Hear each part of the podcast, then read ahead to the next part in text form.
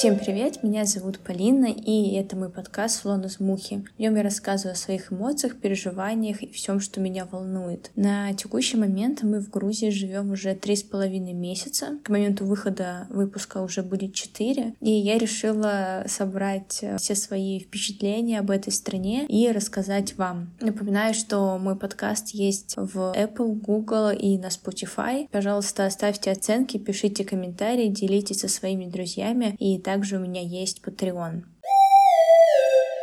Я думаю, что стоит начать с самого частого вопроса, который мне задают про Грузию, на каком языке мы здесь общаемся. Наверное, когда я сюда ехала, я об этом не думала, потому что мне казалось, что в большинстве случаев все знают русский. Я была и права, и нет, потому что в южной части Грузии, например, в Аджарии, все очень хорошо говорят по-русски, все знают русский, возможно, потому что это такой курортный регион. Вот Тбилиси с этим посложнее, возможно, кто-то понимает, но говорят не все, и поэтому часто мы говорим на английском. Но у нас бывали случаи, когда ни русский, ни английский не помогал, люди знали только грузинский, и вот тут уже, конечно, была сложность. Если честно, во время доставок у нас это часто бывало, когда нам звонят, что-то нам хотят объяснить, а мы не понимаем. В идеале, конечно, знать язык страны, в которой ты живешь. Наверное, из-за того, что мы знаем, что мы здесь не навсегда, у нас нет такой потребности в изучении языка, и поэтому мы его сейчас не учим. Мы дальше 5 букв алфавита так и не продвинулись, потому что язык, наверное, не похож ни на что из того, что мы знаем. Алфавит у них свой, буквы свои, и поэтому, наверное, от этого есть сложность. То есть нет такого, что ты бы очень легко выучил его, и нужно общаться всегда с носителем языка, которых у нас в Тбилиси вообще нет, а когда мы были в Батуми, мы почему-то об этом не подумали. Наверное, уже как бы и поздно,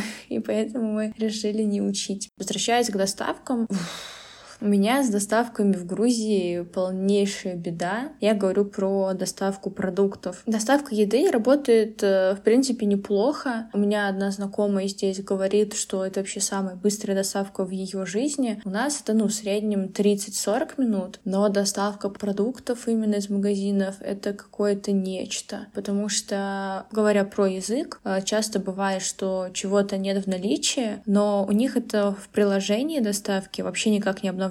То есть ты сначала складываешь все продукты в корзину, оплачиваешь их, а потом тебе звонят и говорят: знаете, у нас вот таких товаров нет. И ты думаешь там или заменить их, или отказаться от них, или отказаться от всей доставки. Но когда человек говорит только на грузинском, к сожалению, ты не можешь понять, что он от тебя хочет. И как бы тут это только исключительно наша проблема. Мы вообще, люди, которые работают там, они не виноваты в том, что они не знают ни русский, ни английский. Но у нас были такие сложности. Наверное, у меня больше вопросов к тем, кто делает приложение, что у нас часто бывало, что половина продуктов нет в наличии, а ты можешь всю эту доставку заказывать только из-за нескольких продуктов. Потом такой попутно: ой, добавлю это, добавлю то, а то, что ты хотел, этого нет. У меня тут есть вообще 2 главных продукта, которые мне очень сложно найти. Первый — это руккола, второй — моцарелла. Я не знаю, почему их здесь нет, вот просто почти нет. И найти их очень сложно, и когда я нахожу, я пытаюсь сразу купить, даже если мне неудобно это нести, потому что я знаю, что потом возможности купить это может не быть. И поэтому у нас был случай, когда мы там заказывали, например, 100 грамм рассыпного чая, нам позвонили, и, возможно, нам сказали, что его нет. Мы ничего не поняли, и такие: да-да-да. И нам в итоге привезли 100 пакетиков этого чая. Ужасно, что я не очень люблю просто чай без каких-то вкусовых добавок. Но теперь у нас 100 пакетиков просто черного чая. Бывает, что ты заказываешь на одну сумму, а они из-за того, что взвешивают там, то есть у них нет такого, что у них продукты расфасованы, и они продают уже это по фиксированной цене. Там в зависимости от того, насколько они взвесят, такая сумма в итоге будет в чеке. И ты можешь заказать там на 100 лари, это примерно 2500 в рублях, а потом они что-то взвесят, что-то перевесят, и ты в итоге заплатишь 150 лари, что на 600 с чем-то рублей больше. И это вообще не прикольно, когда ты такой: вот, все, сейчас будут продукты, а на самом деле продукты не будут в том виде, в котором ты хочешь. Еще курьеры, они не поднимаются сами на этаж. Тут система платных лифтов. Я, наверное, об этом расскажу, когда буду рассказывать про жилье, но просто примите как факт, здесь нужно платить за то, чтобы подняться на лифте и спуститься. И поэтому приходится иногда самим спускаться вниз, забирать продукты и подниматься обратно. Например, в Батуми мы так всегда делали, и плюс этого курьера еще нужно найти, потому что у нас в Батуми дом, его не было на карте, мы не могли заказать к нашему дому, мы заказывали на ближайший перекресток, ходили, искали этого курьера. Не прям, чтобы самый удобный сервис. Если говорить про время, сколько это занимает, у нас было такое, что мы продукты ждали 2 часа. Мы бы за это время, конечно, сами сходили. И вот после того, как мы ждали столько времени, нам привезли не то, что мы хотели. То, что мы хотели, вообще не привезли. Ценник вышел намного больше из-за перевзвешивания продуктов. Мы решили ходить сами в магазины и заказываем только готовую еду в доставке. Остальное покупаем сами, потому что для меня это очень утомительно, и мне не нравится, когда такой сервис. Но, конечно, после Москвы, где, мне кажется, весь сервис вообще на каком-то невозможном уровне, наверное, относительно всего мира, то здесь, да, здесь для меня это проблема, и я выбираю вообще не пользоваться сервисом, чем пользоваться, но таким плохим. Второй по частоте вопрос почему-то это про то, как мы здесь платим за что. Я использую свою карту Тинькофф и иногда ВТБ.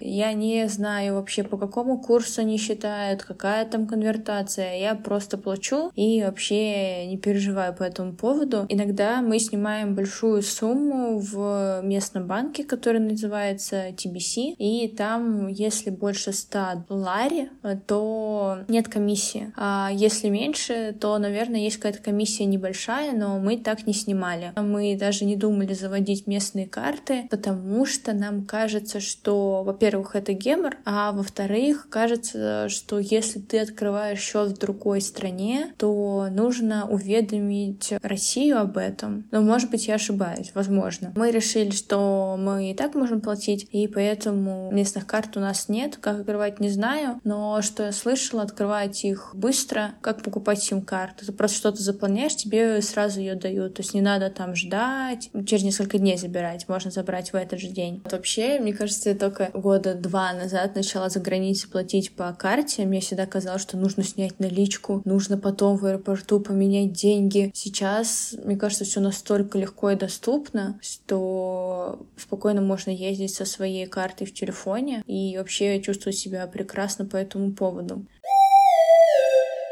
Дальше я хочу рассказать про жилье. Мы все еще не знаем, на какой период мы хотим здесь остаться, и поэтому поиск жилья — это что-то очень сложное, потому что, понятное дело, что арендодатель хочет сдать на подольше одному человеку и не искать потом никого. А мы из тех, кто ищет на 1-2 месяца, может быть, 2,5, мы еще не знаем, и поэтому у нас были проблемы, когда мы уезжали из Батуми в Тбилиси. Наверное, кстати, я не сказала, что мы переехали из Батуми в Тбилиси. Мы в Батуми прожили 2,5 месяца, а в Тбилиси мы на данный момент примерно 3 недели. Конечно, Батуми — это такой более южный город, где все так размеренно, спокойно, но при этом люди такие громкие, напористые. А Тбилиси — это все же столица, здесь побольше мест, куда сходить, в плане там и поесть, и выпить, и какие-то есть музеи здесь современные. В Тбилиси, как в Москве, можно бесконечно, мне кажется, их искать, потому что приезжают те же экспаты, открывают места. Ну, потому что, наверное, в этой стране не хватает этого. И когда людям нравится страна, и они хотят здесь жить, они пытаются сюда привезти то, чего здесь не хватает. Например, в Батуми экспаты открыли место, которое называется Чача Тайм. Вообще, Грузия — это место, которое славится чачей и вином, но почему-то такого места не было. И вот только экспаты приехали и такие: «О, мы знаем, что вам нужно». Ну, как бы это настолько было очевидно, что это хорошо было бы открыть, но вот почему-то местные не делают этого, это делают экспаты, и многие прикольные места тоже открывают экспаты. Пожили мы в Батуми, мне там было хорошо из-за того, что там море, там спокойно, размеренно, но сезон, в который мы там жили, был не очень хороший, потому что было много дождей, и мы застали какой-то такой странный год, видимо, а в Тбилиси сейчас очень хорошо. Сегодня конец октября, и здесь здесь днем порядка 20 градусов. Конечно, вечером становится примерно 8, то есть довольно большая амплитуда, но все равно очень комфортно, нет дождей. Бывают ветра, но они не то чтобы очень сильные. По климату здесь прям хорошо находиться. Это то, что мне нужно. Я в полном восторге от этого. В Батуми, конечно, было дождливо, были прям грозы несколько дней, и вот ты хочешь там после работы пойти прогуляться, и ты не можешь, потому что почему-то днем нормально, вечером начинаются дожди, начинается какой-то кошмар, и ты сидишь там всю неделю дома, не можешь никуда выйти. Так вот, переехали мы из Батуми в Тбилиси, и нужно было искать жилье. Все началось стандартно, что сначала мы ищем в группах на Фейсбуке, там, конечно же, мы ничего не находили. Какие-то классные квартиры предлагал один и тот же парень, этому парню невозможно дописаться, кто-то пишет, что он мошенник, и мы как бы вскоре сдались. Потом есть местные сайты по аренде жилья, и мы там также писали, и нам большинство говорило, что мы не хотим сдавать на такой короткий период, а мы хотим сдавать на подольше, и поэтому нам почти все сказали нет. То, что нам предлагали, это, по-моему, была всего одна квартира, она была очень большая, ну, непонятно, что нам делать в такой большой квартире вдвоем. И плюс район был, по-моему, не очень. В общем, мы не захотели там жить, и мы такие, как искать? В итоге мы начали смотреть Airbnb, и там очень дорого, там же подневно, и ты даже если выбираешь там 2 месяца, все равно цена большая получается. И в итоге я начала писать хозяевам этих квартир и говорить, что вот мы готовы платить столько-то за месяц, вы согласны или нет? И вот наш текущий хозяин квартиры согласился, и теперь мы живем здесь, и было вообще отличное решение, потому что мы живем в хорошем районе, с хорошим ремонтом, в новом доме. Насколько я знаю, в Грузии немножко проблемы с жильем, его строят не очень хорошо, ремонт делают тоже не прям потрясающий, и я думаю, что сейчас у нас прям хорошая квартира, у нас большие окна, но из-за этих окон у нас очень холодно, а с отоплением в Грузии тоже какая-то беда, его нет центрального, каждый придумывает как-то сам, как он будет обогреваться, вот мы включаем кондиционер. Знакомая, с которой я общалась, она тоже говорит, что у них 24/7 работает кондиционер, у кого-то есть, я не знаю, как это объяснить, это какая-то как бы печь, которая тепло и в квартиру, и у некоторых еще на балконах есть пристройки, и вот они как бы в балкон встраивают ее, чтобы и квартиру обогревала, и на этот балкон шло, ну, оставшееся тепло, и там сушатся вещи. В общем, мне, конечно, это странно, почему здесь нет центрального отопления, не знаю, если честно. Вот, и поэтому всегда, когда мы ищем жилье, мы спрашиваем про то, есть ли здесь горячая вода, потому что на всех квартирах, где мы жили, есть бойлеры. Мы не знаем, возможно, у них нет просто горячей воды, все пользуются бойлерами. И в Батуми у нас было несколько раз, что этот бойлер перестал работать, и там нужно что-то покрутить. Теперь мы знаем, что, ведь сейчас квартира, в которой мы живем, здесь такая же проблема. То есть спустя какое-то время падает давление, и нужно ходить там что-то настраивать. Одно дело, когда пропадает горячая вода, и ты можешь там настроить этот бойлер, и она появится. В Батуми у нас было несколько дней, когда пропадала вообще вода. То есть там какие-то аварии с трубами, просто нет воды, и все. Ты сидишь и не знаешь, что делать. Также может пропасть свет на несколько часов. Когда ты не читаешь постоянно коммунальные новости своего города, ты не знаешь об этом. И вот у нас было, что мы сидим посреди рабочего дня, у нас пропадает свет, значит, у нас не заряжаются ноутбуки, у нас нет интернета, и мы не можем пойти в кафе, потому что кафе, те, которые мы знаем, они находятся на той же улице, где отключили все электричество. Надеялись, что зарядки на ноутбуке хватит. И так и случилось, но это все равно такой дискомфорт доставляет, что ты сидишь как на иголках, переживаешь, и не хочется подставлять коллег, чтобы на работе были какие-то проблемы. Здесь много так, то есть часто пропадает вода, свет, горячая вода. Просто вот так живут, но это лучшее время, потому что бывало, что им это давали только на несколько часов раньше. Люди вообще днями могли без этого сидеть, но после Москвы, когда всегда и все работает, конечно, немножко это странно и не всегда приятно, и иногда ты, я лично раздражаюсь из-за этого и думаю о том, что почему нельзя сделать людям хорошие условия для проживания. Коммуналка, кстати, как в Москве, вот даже за все такие услуги, видимо, тарифы такие же, как в России, вообще не дешевле, либо, конечно, у нас хозяева брали больше, мы же не видели платежки по ценам так же, как и в России. России. И также здесь дорогой интернет. Он стоит порядка 1500-2000 рублей в месяц, но при этом он медленный. Скорость около 30 мегабит, и по сравнению с Москвой она очень медленная, нам часто не хватает, если мы много что смотрим, оно подвисает, подлагивает. Здесь не показывают русские каналы, например, тот же Матч ТВ. И если мы хотим что-то там посмотреть, то нам нужно подключить VPN платный, переопределить себя как в России, и потом еще на этом медленном интернете попробовать это как-то смотреть. Но, в общем, часто бывает, что мы смотрим качество 240, 480, потому что интернет не может вытянуть все потребности русских людей. Из интересного в жилье тут часто строят балкончики, и это все самострой. Если балкон маленький, кто-то может просто взять и сделать свою полностью постройку, и остальные, кто снизу, они будут подстраиваться под него. Я видела, когда просто на всем доме только один такой балкон, и никто не регистрирует их. Ты насколько настроил себе, так и будет. И не знаю, насколько это хорошо по технике безопасности, но так делают очень многие, особенно в Батуми. В Тбилиси, наверное, чуть поменьше. Также эти балкончики часто выглядят какие-то приятнейшие веранды, на которых они чилят. Очень красиво. Я бы хотела пожить в такой квартире, но у нас не получалось такой найти. И вот у нас сейчас дом напротив, и там прям большие такие круглые балконы. Выглядит вообще потрясающе, особенно, что на улице плюс 20 градусов. Конечно, очень бы хотелось полежать на таком балконе и поработать, например.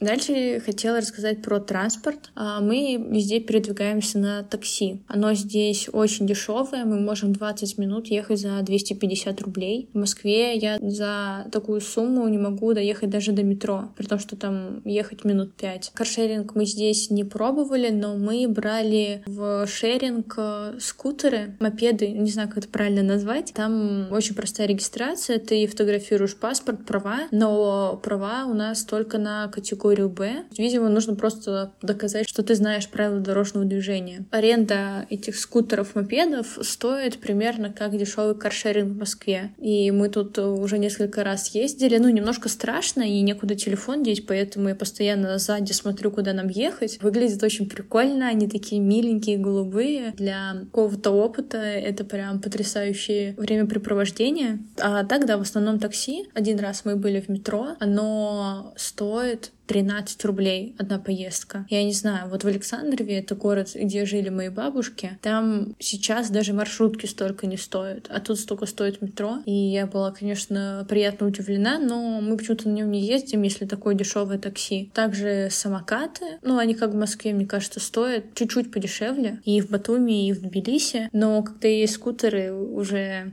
поприкольнее ездить на них, чем на самокатах. Аренда именно машин. Мы вот в Батуми брали, и это было что-то так дорого и так проблемно, и эту машину не найти. То, что ты находишь, это были утопленники, ну, в прямом смысле. Там машина после аварии, у нее нет подушки в руле, у нее не работает ремень на пассажирском. И потом мы, когда ехали, там что-то сломалось, и мы вот больше после этого не брали, потому что это и не дешево, и не очень удобно, и не очень качественно. И если можно обойтись, сейчас мы можем обойтись, мы не берем машины. Но вообще машины в Грузии купить стоит дешево. Можно за $5000 купить. И это будет какая-то очень классная машина. Тут очень много всяких мустангов, которых я никогда не видела, кроме как на картинках. Но потом в Россию ты это не привезешь из-за растаможки. Но если бы мы тут оставались жить, наверное, мы бы купили, потому что есть очень много классных. Такие какие-то старые Мерседесы, БМВ. Ну, вообще потрясающе в этом плане. Если у вас есть желание купить классную машину и жить в Грузии, то у вас все получится. Возможность того, чтобы мы переехали в Грузию, она у нас появилась из-за того, что мы работаем удаленно. У меня это все еще под вопросом, сколько это продлится, но пока мы живем здесь. И сейчас такой период, осень всегда в консалтинге, это очень тяжело, это очень много проектов, и я часто работаю по 10 и больше часов в день. И исходя из этого, вот на этой неделе я на улицу вышла только в пятницу. Это печально, грустно, и хуже всего, что очень сложно найти новые знакомства. Потому что когда ты столько сидишь дома и выходишь потом с молодым человеком гулять, ты хочешь просто гулять, ты хочешь проводить время с ним. Но вот у меня сейчас лично нет желания на какие-то тусовки, куда-то сходить, и тем более уж знакомиться с новыми людьми. Я хочу познакомиться, но я не из тех, кто готова сама подойти и начать разговор. Я все же считаю, что я больше интровертка. Для меня это нужно приложить большие усилия. Я не готова. И поэтому я начала думать, как я могу найти себе знакомых. Вариант первый. Как-то все же где-то пересечься. То есть не прям подходить, а как-то там случайно завязать разговор. Но знаете, что, где, когда? Давно был вопрос. Послушайте список. Девушка, две девушки, парень, три девушки, девушка и парень, два парня. И это был некий рейтинг. И нужно было указать рейтинг чего это. Это рейтинг наибольшей вероятности успеха в автостопе. Лучше всего автостопить, когда ты одна девушка. Дальше идет вариант, когда две девушки. Это я говорю к тому, что мне кажется, когда вы вдвоем, вам сложнее находить знакомство. И это не то, что я сожалею, что я здесь парень. Но дело в том, что когда вдвоем, во-первых, вам в большинстве случаев никто другой не нужен. Во-вторых, когда пара, допустим, идет знакомиться с девушкой, мне кажется, это немножко странно. Мы вот парой познакомились с Робертом, который ко мне приходил в подкаст про отношения, можете послушать, очень интересно получилось. Но мы познакомились, нам его просто скинул грузинский водитель, который не захотел их вести дальше, и мы его довезли с его другом до их хостела. В итоге оказалось, что хостел закрыт, и они поехали с нами. И, по сути, мы так начали общаться. Но такие истории происходят очень редко, и вообще знакомые, которые у меня появились не во времена школы, универа и работы, это обычно знакомые знакомых. Посчитав такую статистику, я, конечно, расстроилась. Но я подумала, ладно, где я могу поискать их, чтобы это было менее энергозатратно для меня. И я начала смотреть групповые чаты города, и там начала искать по аватаркам девушек, с которыми бы я хотела общаться как с подружками. Но что-то никого не нашла. И подумала, блин, это будет так странно, типа, привет, мы в одном чате, давай пообщаемся. Я, в общем, никому там не написала. Я потом смотрела какие-то геотеги, кто находится в этом же городе, и тоже думала написать, но тоже никого не нашла. И в итоге я скачала Snapchat. Я думала, что Snapchat — это прям такое место, где можно найти друзей. Но когда я им попользовалась, я поняла, что я вообще не понимаю, для чего нужен Snapchat. По сути, удобно общаться с теми, с кем ты уже знаком. А найти кого-то нового там я не поняла, как это сделать, поэтому я там просто играю в одну залипательную игру и ни с кем не общаюсь. Потом я начала гуглить всякие приложения, где можно найти друзей. И на Вандерзин была статья про приложение, но ты там не как в Тиндере мэтчишься, а ты как бы выкладываешь заявку о том, что я хочу там так-то провести время, кто со мной. И тебе на эту заявку отвечают другие люди, и вы потом можете увидеться и сделать вот ту активность, о которой вы говорили. Но я подумала, что, наверное, об этом приложении знает мало людей. Я его не стала скачивать. Ну и плюс мне не хочется какую-то активность. Мне хотелось просто там чаще початиться, поэтому я тоже не стала качать. Ну и, конечно же, все это свелось к тому, что я начала искать подружку в Тиндере. И, на мое удивление, я нашла там очень много девушек, которые также приехали в Тбилиси. Они не знают, где найти друзей. И, ну, у них там у всех в описании профиля написано, что мы в Тбилиси живем недавно, мы хотим найти новых знакомых, помогите, давайте дружить. И я начала там общаться с несколькими. И Tinder для поиска друзей выглядит абсолютно так же, как Tinder для поиска парня. И это было самое расстраивающее событие, которое я пережила, потому что все один в один. У нас происходит матч, и девушки не пишут. Я пишу, когда матч произошел, когда я лайкнула. А бывает же, ну, ты лайкнула, она лайкает спустя какое-то время, и она просто может не писать. Кажется, у нас общий интерес, почему ты не пишешь? Одна девушка мне написала, что я настолько сильно хочу с кем-то познакомиться, что я сама напишу. Так а что в этом такого? В этом нет ничего вообще ужасного. И дальше происходит вот это «Привет, как дела?» и разговор может просто не пойти. Или появляются одни и те же разговоры, а ты откуда, как давно ты в Тбилиси, и все равно дальше ничего не происходит. У меня мэтчей, допустим, было 10-15, из них диалогов дальше, чем 5 сообщений, было где-то 7. Из этих 7 в Телеграм или там в Инстаграм перешло диалога, наверное, 3 или 4, и увиделась я всего с одной девушкой. И эта статистика меня настолько расстраивает. Но мне казалось, что если ты хочешь найти подругу, я хочу найти подругу, что нам мешает как бы пересечься. И часто девушки также уходят в тину, они просто начинают молчать, ни с того ни с сего. Вы общались, и потом она просто не читает твои сообщения. И я никогда не думала, что я буду заново переживать эти эмоции, как с парнями из Тиндера. Мне грустно, что мои сестры себя так ведут. При этом я понимаю, что мне там могут писать какие-то девушки в директ, но мне они не подходят по каким-то настроениям, и я им не отвечаю. В итоге из описания профиля просто удалила Инстаграм, потому что я подумала, что мне было бы, наверное, неприятно, что ей тоже кажется, что я ищу подругу, но при этом я ей не отвечаю. И в какой-то момент мне стало так сложно. И девушка, одна с которой я увиделась, не знаю, будто не произошла магия. Во-первых, когда ты идешь на такую встречу, это очень странно, особенно если ты идешь одна, а она с парнем. Вы такие, так, как общаться, что поделать, и, конечно, вы решаете выпить. И мне кажется, что когда вы выпиваете, вы можете наговорить чего-то лишнего. А я вот из тех, у кого в голове это оседает. И после этого я с этой девушкой не смогла продолжать общаться, потому что мне показалось, что задели мои чувства. И, конечно же, я сказала сразу об этом, но передо мной никто не извинился, возможно, меня никто не понял, возможно, я чего-то лишнего сказала. Но в итоге получилось так, что единственный человек из Тиндера, с кем я увиделась, я с ним больше не общаюсь. А других найти не могу, потому что, опять же, по классике этого приложения, когда я терплю какую-то неудачу, я больше не хочу туда лезть. Мне кажется, что я не хочу эту эмоцию переживать заново. В общем, все как с парнями.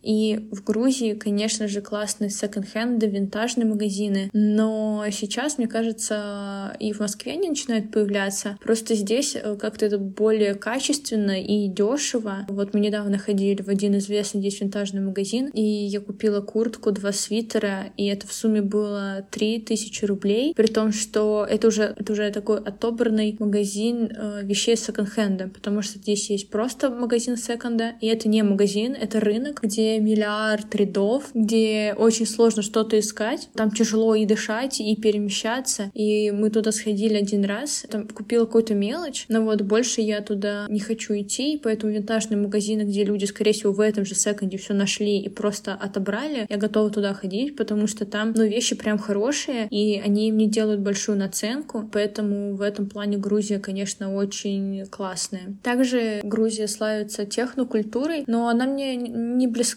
и, как я уже говорила, что тусить у меня сейчас нет желания, и сейчас очень много ограничений. В общем, все складывается так, что я не хожу тусить, максимум я хожу в какие-то бары и поесть, и мне этого хватает вообще просто за глаза, поэтому кому нравится техно, я думаю, кому нравится техно, те знают, что в Грузии очень классная технокультура, и сюда стоит приехать, если вам это интересно. И вообще, про Грузию могу сказать, что для меня это такая страна, которая, я не хочу никого обидеть, но мне кажется, который еще ищет себя, потому что здесь уживаются более взрослые люди, которые чтят традиции, здесь у них национальные танцы, национальное пение, производство вина, чачи, а с другой стороны у них очень сильная технокультура, очень много артистов, музыкантов, клубов, и документальный фильм, где рейв у парламента, конечно, показывает, что молодежь, она будто немножко в других настроениях, и мне кажется, это страна, которая обрела не так давно свою независимость именно от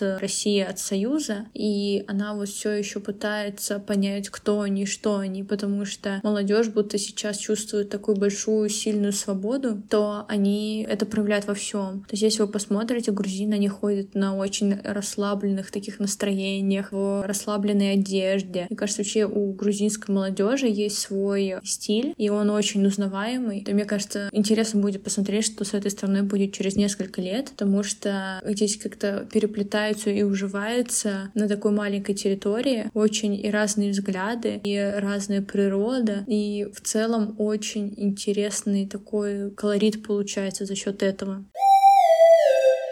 Если вы хотели пожить в Грузии, я бы вам советовала и в горы, и в техноклубы, и поесть чурчхелу, и миллиард блюд их с мяса, и выпить ту же чачу и вино. Приехать сюда попутешествовать, пожить, мне кажется, стоит. И здесь довольно хорошо и приятно, даже если кажется, что русский язык здесь не все знают или все хотят на нем говорить, все равно вы найдете понимание с местными людьми. Например, я вчера ходила, здесь есть такие дома, они на горной местности, и поэтому для удобства людей их соединили одним мостом, но лифты здесь платные.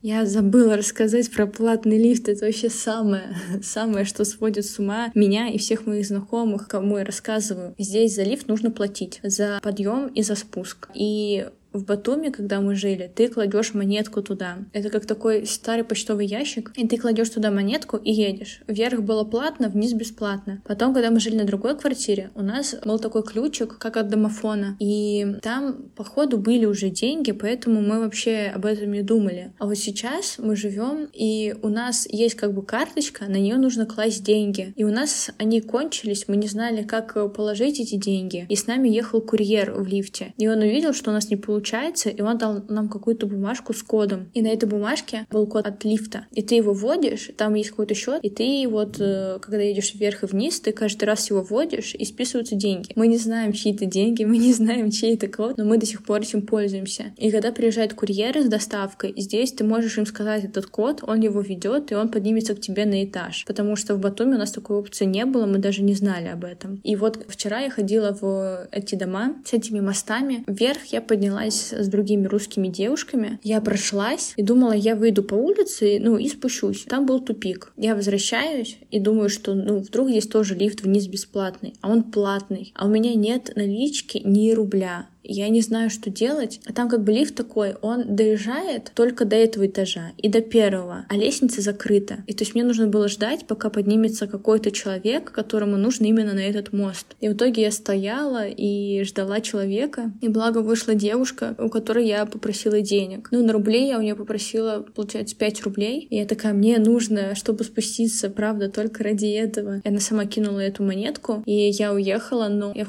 мы рассказываю про платный лифт, да, все удивляются. Просто вот они сделали так, видимо, что сколько ты наездил, столько ты и платишь. То есть нет такого, что ты потом это получаешь в коммуналке общей строкой. Каждый раз ты должен платить. Потому что это частные компании, это не в целом управляющие. Но мне часто это неудобно. Опять же, сравнивая с Россией и с Москвой, ты не понимаешь, почему нельзя это как-то оптимизировать, потому что вот часто у меня нет денег, или я там что-то не пополнил, и непонятно, как быть. Я думаю, люди, которые здесь живут, им это более привычно. Это, опять же, я избалованная Москвой.